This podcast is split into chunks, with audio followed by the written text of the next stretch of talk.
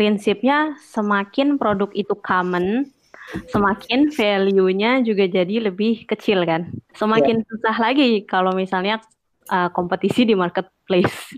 yang situsi marketplace apalagi karena banyak yang mungkin udah punya budget besar buat ngepush produk.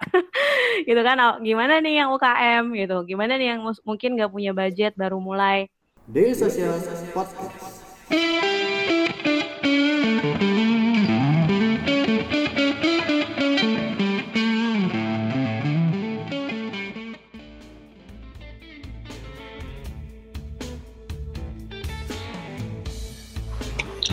Selamat malam, kembali lagi di Selasa Startup bersama saya Ilham Sanjaya sebagai moderator kita di Selasa Startup malam hari ini. Dan seperti biasanya, Selasa Startup selalu hadir di tiap Selasa kamu untuk memberikan banyak insight terbaru seputar startup dan juga teknologi.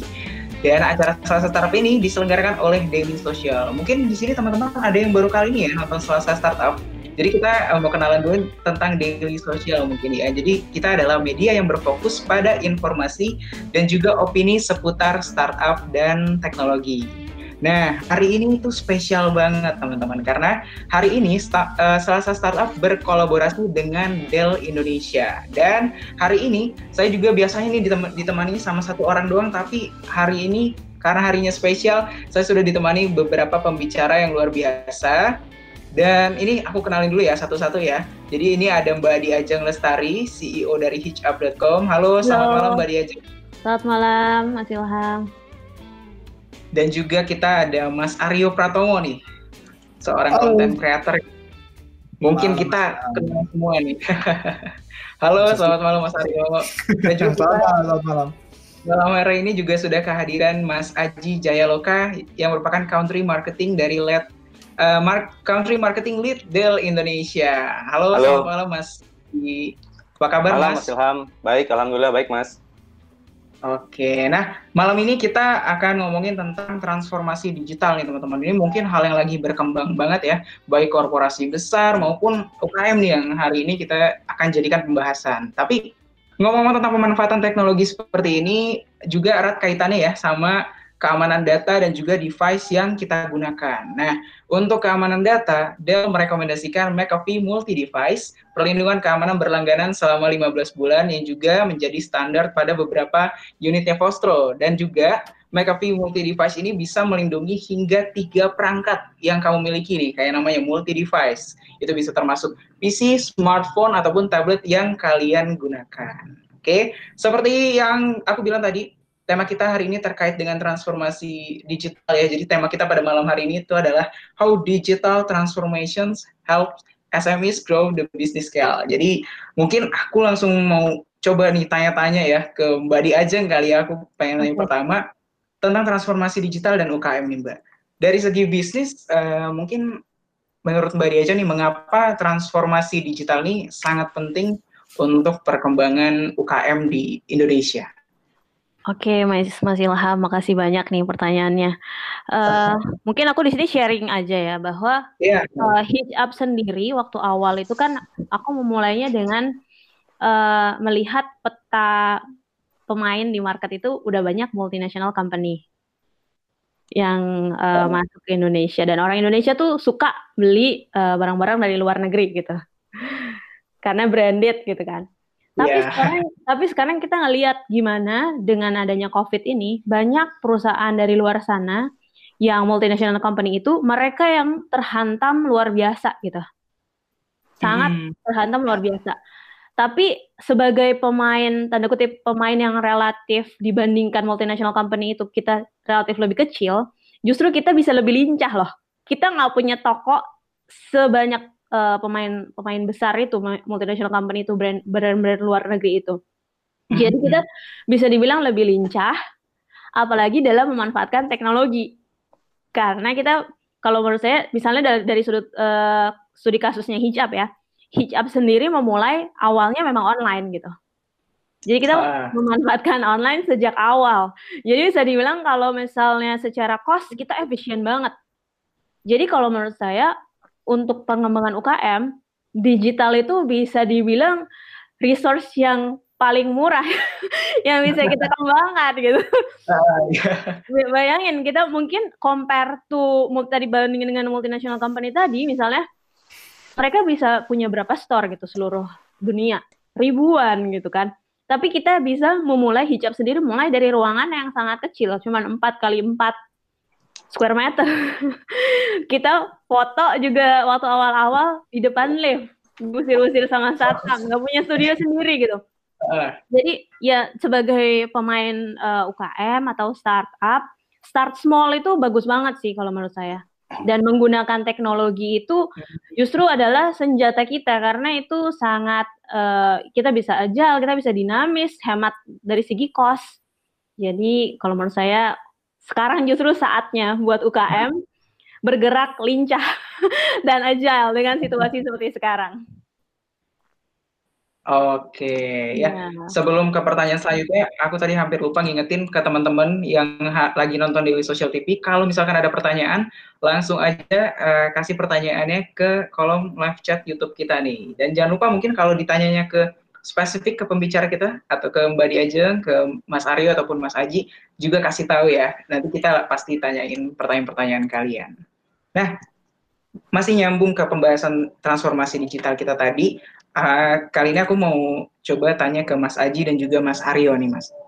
Ta kalau misalkan dari segi perkembangannya sendiri sebenarnya sejauh uh, sejauh ini ya Mas ya mungkin dari beberapa tahun ke belakang bagaimana sih Mas tentang adaptasi teknologi digital di Indonesia sejauh ini atau mungkin terutama pemanfaatannya ya oleh UKM UKM di Indonesia mungkin. Oke. Okay. Mas Aji mungkin mau coba okay. Oke, okay, thank you. Mas Ilham. Jadi Uh, tadi yang Mbak Diajeng bilang tuh benar banget. Jadi saat ini kan uh, dengan kondisi tekanan pandemik ini yang pemerintah juga udah nyebutin bahwa ini sebenarnya uh, dengan kata lain krisis lah ya, krisis ekonomi yang impactnya cukup lumayan besar uh, terhadap teman-teman UMKM. Jadi uh, digital journey atau digital transformation yang yang yang uh, yang berjalan saat ini memang itu jadinya terakselerate dengan dengan sendirinya, Mas. Jadi kalau dulu ada survei tahun 2018 itu menyebutkan keseluruhan company atau keseluruhan enterprise yang di Indonesia itu masih dalam kategori yang yang yang signifikan itu di kategori uh, evaluator. Mereka baru mengevaluasi, baru melihat-lihat, baru menimbang-nimbang gitu. Uh, suitable apa enggak, cocok apa enggak dengan bisnisnya, terus juga uh, apa namanya dari dari sisi apa namanya return of investmentnya juga seperti apa dan sebagainya. Nah, setelah adanya apa namanya uh, pandemik ini, the, uh, the new normal ini, banyak yang new gitu kan banyak yang banyak yang lebih cepat banyak yang semua serba lebih lebih cepat karena uh, pergerakan uh, lead time untuk pergerakan orang juga nggak ada terus juga lebih agile tadi Mbak uh, Ajeng sudah sampaikan terus hmm. kolaborasi juga lebih banyak karena dengan sistem-sistem dapat berkolaborasi dengan mudah sekarang terus juga uh, apa namanya cuma satu hal yang tidak boleh lebih saat ini adalah tidak boleh lebih uh, mahal artinya cost efisien Nah, um. dengan dengan kondisi seperti itu, itu yang ditawarkan oleh uh, digital uh, solusi digital, Mas. Jadi uh, kalau sekarang saya uh, melihatnya memang adaptasinya itu sem sudah semakin uh, sudah semakin uh, cepat gitu kan, sudah semakin uh, dalam. Jadi uh, cuman memang uh, ada satu insight juga yang mengatakan bahwa UMKM itu masih sangat dipengaruhi dengan persepsi tentang optimisme dan kompetensi dalam menggunakan internet atau teknologi. Jadi mereka sendiri masih masih masih uh, mengkaji atau meng, meng, apa ya masih mengimprove uh, kemampuannya untuk untuk uh, uh, untuk memahami teknologi itu sendiri gitu kan. Terutama dari sisi keamanan tadi Mas Ilham juga sampaikan. Jadi saat ini perkembangannya sudah cukup ini Mas. Sudah masuk ke ke, ke, ke tahap uh, adaptasi atau adoption. Ya. Uh, ya ya kalau dari Mas Aryo mungkin pandangannya Mas? Oke, okay, ini ini uh, waktu diajak aku bilang ya maksudnya selama ini ini aku nggak pernah share tentang yang berhubungan dengan bisnisku. Mungkin yang belum tahu kebanyakan uh, tahu kontenku adalah bersifat review gadget atau podcast tentang um, self development atau days of lunch atau juga podcast tentang curhat babu family lah, family dan relationship. Cuman mungkin ini nggak ada hubungannya sama my real main job gitu. Kalau basically kan aku jalanin agen perwakilan kargo itu udah 12 13 tahun sekarangnya dari 2006 mungkin ya udah 14 tahun. Tapi nggak ada aku nggak pernah bahas ini nih Mungkin karena diajak ke Daily Social sama Del, itu juga mikirnya bahwa ini keadaannya uh, aku share apa ya? Karena boleh dibilang startup teknologi itu juga ya ada teknologi yang digunakan, tapi kita a very conventional uh, cargo agency. Kita berada di industri yang one of the most suffering industry in yang sekarang ini di saat krisis ini yaitu aviation. Walaupun dibilang kargo, tapi kita menggunakan space cargo di pesawat passenger. Sangat tergantung uh. oleh passenger aircraft. Jadi bukan passenger uh, cargo aircraft yang full cuman bawa kargo aja. Uh. Passenger aircraft sekarang semua siapa yang lihat eh, siapa yang mau traveling, siapa yang berani bisnis travel, siapa yang berani pindah-pindah negara. Nggak usah beraninya, tapi negaranya sendiri udah nutup-nutup um, terbang kan banyak yang nutup airport, tutup hmm. perbatasan. Dan kebetulan airline yang aku represent itu uh, represent salah satu di yang dimiliki oleh negara paling apa ya paling hati-hati di dunia. Sedangkan oh, menghadapi ya. terbang ke negara yang paling uh, santai mungkin di sini ya. Jadi jadi nggak ketemu tuh. Ini kapan bisa terbangnya lagi? Kita kita ngelihatnya wah ini uh, beruntung banget uh, aku dengar ceritanya Mbak Diajang happy banget bahwa hijab masih oke okay banget nih kayaknya. Sedangkan I'm the other way around mungkin sekarang. Kita nggak tahu kapan bisa ada uh, income lagi karena the biggest airline that we represent is currently on hold. Jadi kayak nggak terbang ke Indonesia. Kerasa kan di dunia airline itu uh, aviasi itu berapa banyak cost untuk leasing pesawat, parkir, terus sampai apa namanya uh, belum lagi variabel seperti bensin dan segala macamnya bahan bakar. Terus ini ada berita lagi sekarang A380 semua tuh ditaruh di gurun udah mulai dipensiunkan karena terlalu besar. Jadi keba kebayang gimana uh, susahnya itu dan aku di sini dalam tahap sedikit beruntungnya adalah jumlah tim yang kecil banget. Kecil banget di bawah hmm di bawah 20 orang kita kantornya. Walaupun udah jalan 13 14 tahun kita nggak pernah lebih dari 20 orang. Emang kejarannya kayak gitu karena kita agen gitu. Jadi kalau misalnya harus saving cost ya benar-benar gampangnya adalah jumlah kepalanya sedikit tapi karena jumlah kepalanya sedikit emosionalnya dapat kan kita kenal semua tuh. Jadi yeah.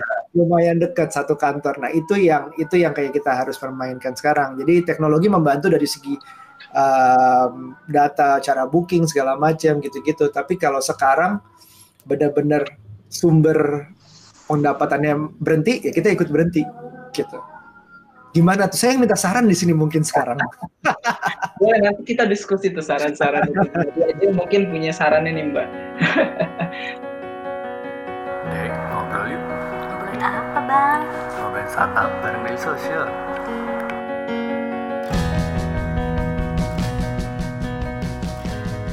Dari sosial.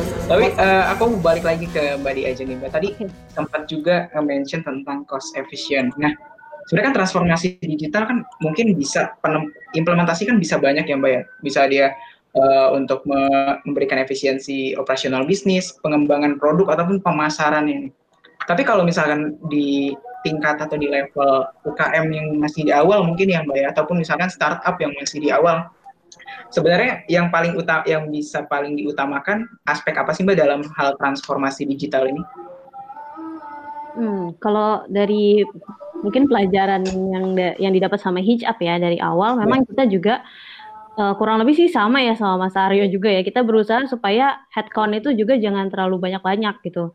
Jadi kayak kadang hmm. mungkin bagi uh, pebisnis gitu atau uh, founder startup berpikir bahwa ukuran kesuksesan itu banyaknya karyawan yang dipekerjakan gitu. Iya. Hmm. Itu enggak. Gimana gitu? itu enggak. itu malah backfire sekarang ya. Iya. Jadi justru kita mesti hati-hati dalam uh, merekrut gitu. Dan apalagi sekarang dengan situasi seperti ini, uh, ya kita semua pasti punya tantangannya masing-masing gitu. Setiap bisnis punya tantangannya masing-masing. Tapi kalau yang saya perhatikan juga itu untuk bisnis-bisnis yang terkait sama kebutuhan primer itu kayaknya nggak terganggu deh karena orang tetap apalagi yang online. Makanya justru uh, kita juga dengar kabar misalnya Amazon justru bagus, mungkin di Indonesia ya e-commerce situsi market juga bagus. Jadi uh, yang yang mungkin harus lebih berhati-hati itu yang menjual kebutuhan sekunder dan tersier. Justru kita gimana caranya bisa uh, merubah apa namanya produk yang kita tawarkan atau mengemas promosi-promosinya yeah. gitu. Tapi kalau saya lihat sekarang itu tadi ya dengan sekarang kan bu, bukan cuma misalnya platformnya aja, tapi sosial media juga sekarang kenceng juga gitu. Kalau bisa kita lihat sekarang konten creator justru yang yang dari udah lama itu udah bikin konten justru sekarang panennya karena banyak orang yang stay at home. Yes. Justru kegiatan utamanya kan nonton konten gitu kan. Nah, jadi tapi kalau menurut saya oke. Okay. Mungkin belum mulai atau baru memulai, tapi kalau menurut saya sih nggak ada kata terlambat ya karena kita hmm. uh, Indonesia tuh masih luas banget gitu. Penetrasi online juga cuma masih lima persen kan di retail. Jadi masih masih panjang sebenarnya perjalanan untuk uh, ke arah digital yang yang lebih besar gitu. Jadi uh, kalau menurut saya kita usaha aja dulu, coba aja dulu bagi yang belum move to digital, try to ya pakai digital sebaik mungkin karena kita nggak bisa mau gimana lagi gitu. kalau kita maksain stay offline gitu. Misalnya ada toko yang oke okay, saya 100% offline.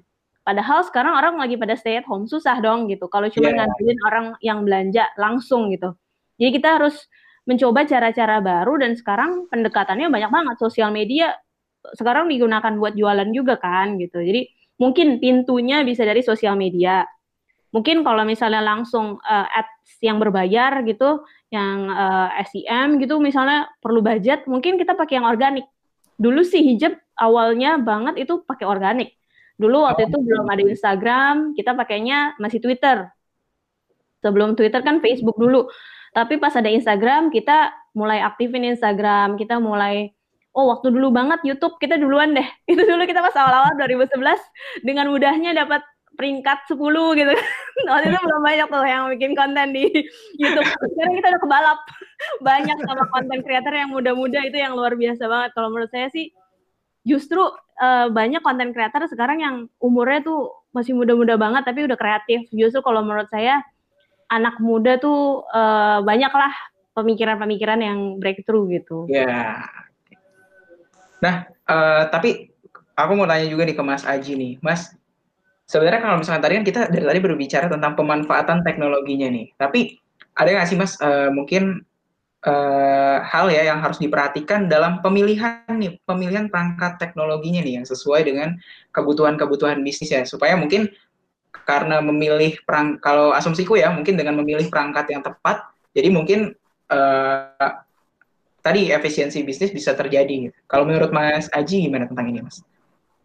Uh, kalau menurut saya ya memang sekarang saatnya kan UMKM sudah mulai harus apa ya uh, bergerak ya pivot uh, cari-cari celah. Kira-kira uh, model digital apa yang harus diperlukan yang bisa uh, membantu uh, usahanya?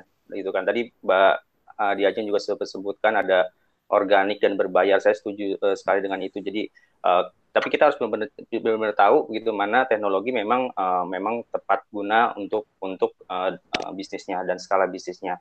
Terus juga untuk memilih perangkat ya pastinya uh, kita juga harus tahu uh, paham dan tahu kebutuhan yang yang relate sama speknya gitu kan. Jadi berapa banyak load yang harus nanti uh, yang akan ada, terus berapa banyak juga uh, produktivitas yang akan ditargetkan dengan uh, perangkat tersebut, terus juga kualitas dengan durabilitas. Jadi yang jelas kalau namanya uh, perangkat untuk usaha itu harus yang tahan banting mas. Jadi kan nah itu harus yeah. harus harus harus mumpuni. Makanya kita harus tahu juga uh, kurang lebih QC-nya itu seperti apa? Sudah terbukti apa belum QC-nya gitu kan? Nah terus juga after sales-nya juga perlu di perlu dicek juga. Nah kalau untuk untuk apa namanya uh, produk sendiri kebetulan kita ada namanya pro support. Ya uh, yang yang yang yang sesuai dengan kondisi sekarang. Itu on site jadi ada satu oh. nomor telepon ya. Nanti uh, dia akan uh, assess uh, device kita dari remote. Nah, kalau memang butuh uh, perbaikan, mereka akan datang ke tempat kita.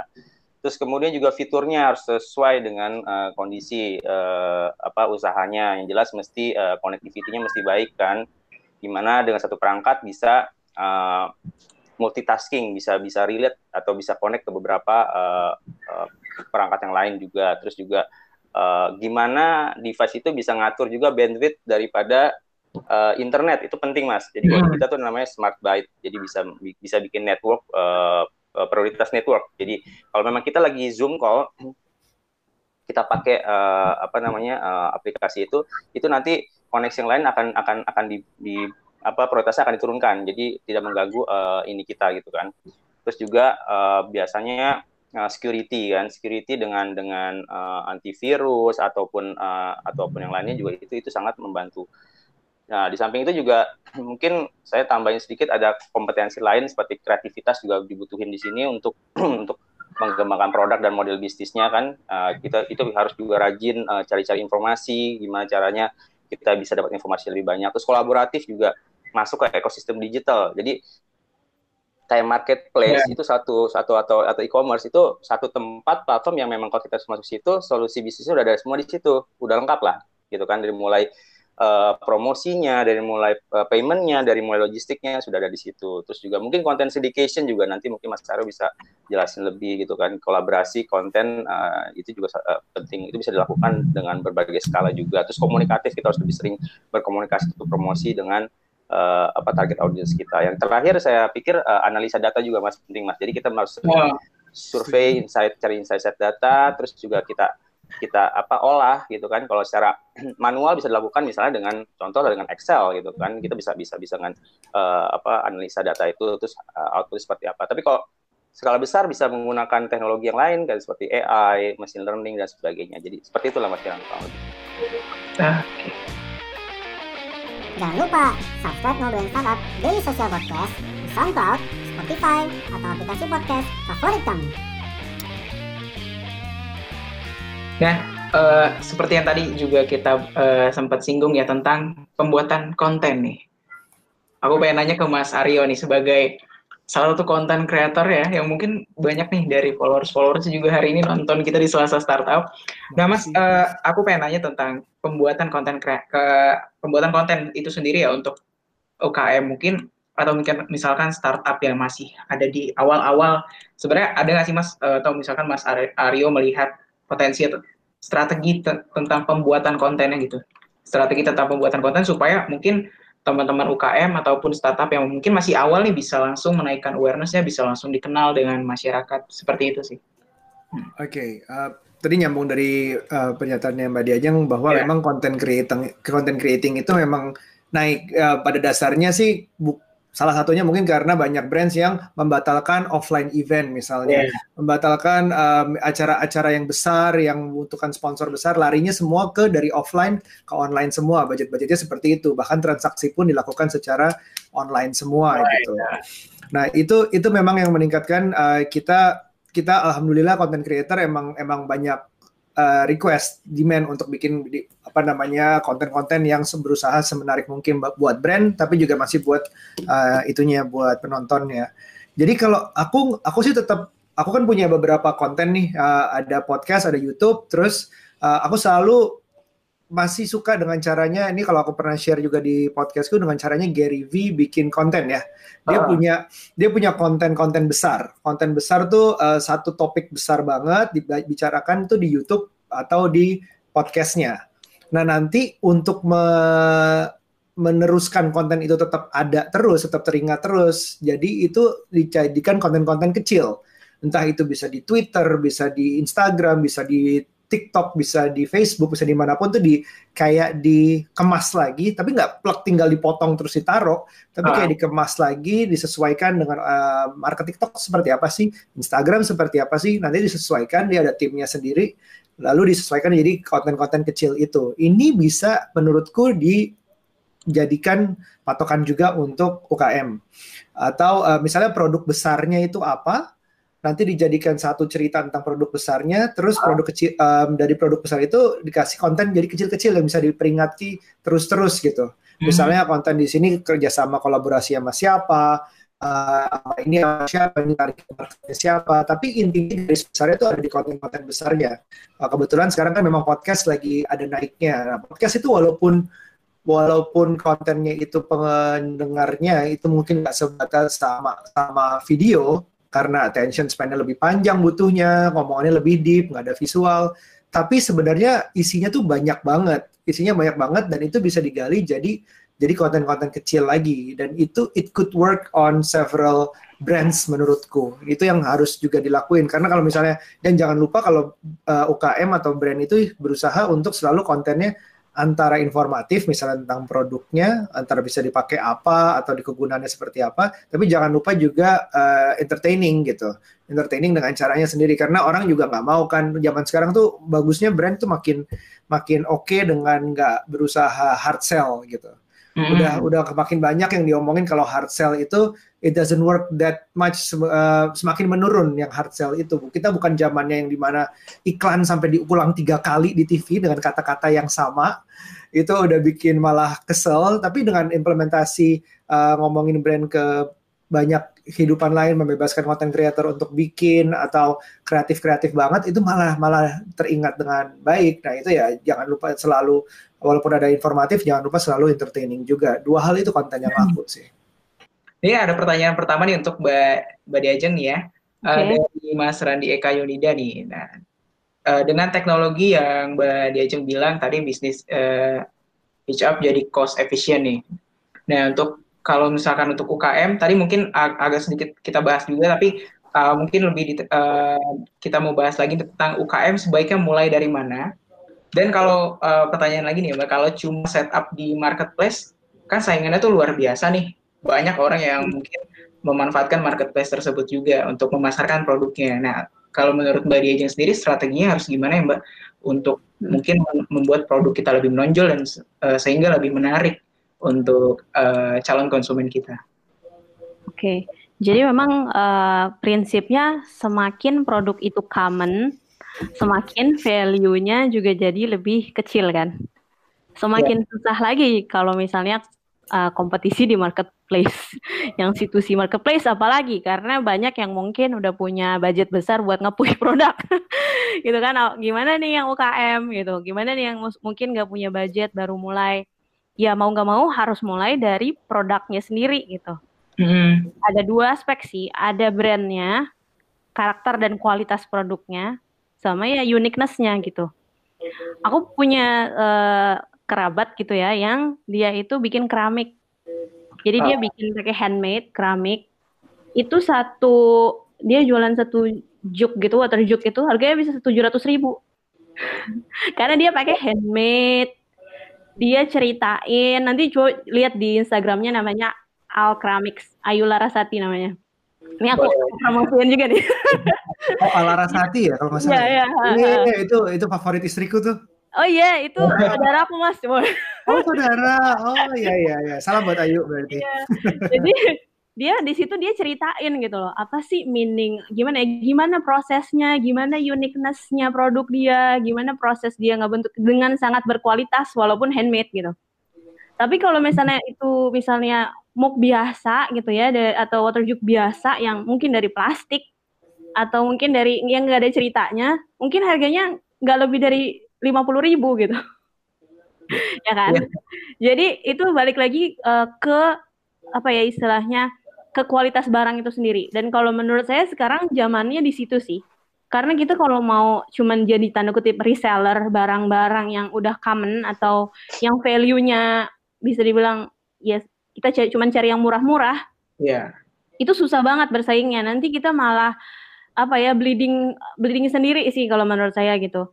Tapi kalau misalnya kita uh, invest dan kutip investasi di kualitas produknya, di storytelling produknya, di gimana kita menyajikan foto uh, itu dengan bagus. Sebenarnya juga nggak mesti misalnya pakai kamera yang mahal-mahal gitu, pakai kamera zaman sekarang juga asal mataharinya dapat di golden hour bagus loh.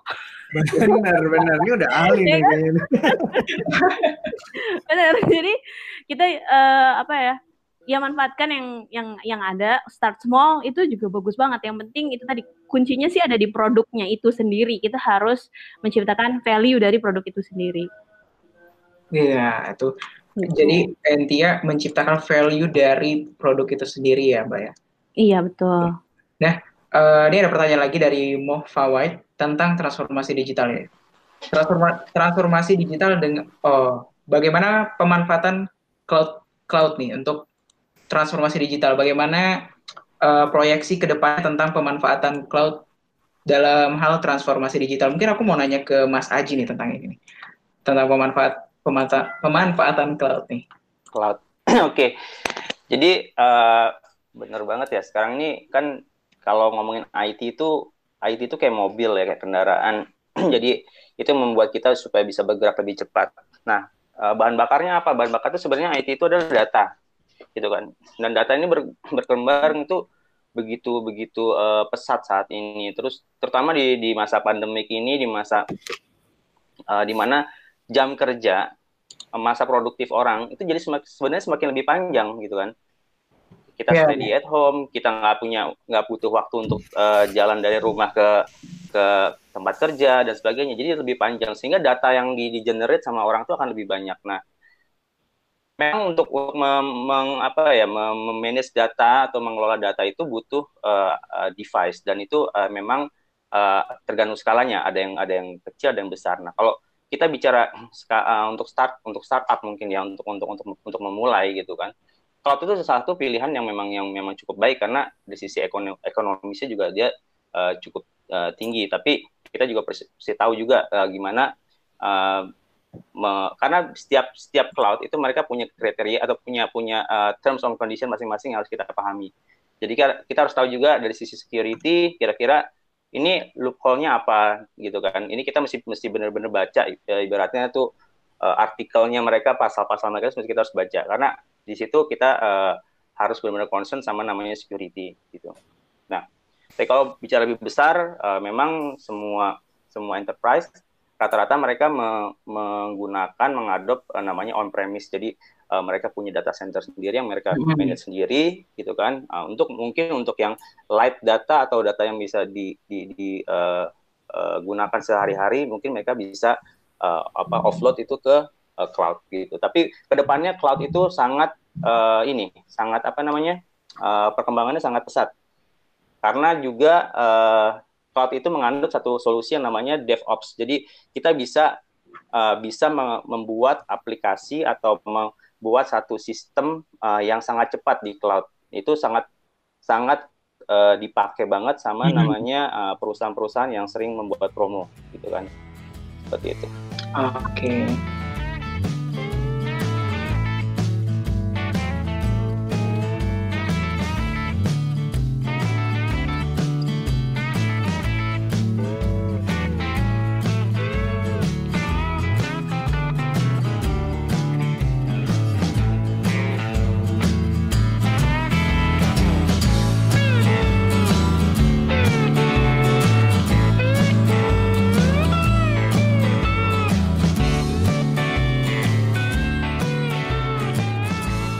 Keep in touch bersama kita di dailysocial.id untuk website kita. Di Facebook kita ada dailysocial.id, di Twitter kita ada @dailysocial dan di Instagram kita ada @dailysocial.id. Di LinkedIn kita ada Daily Social dan di YouTube kita ada Daily Social.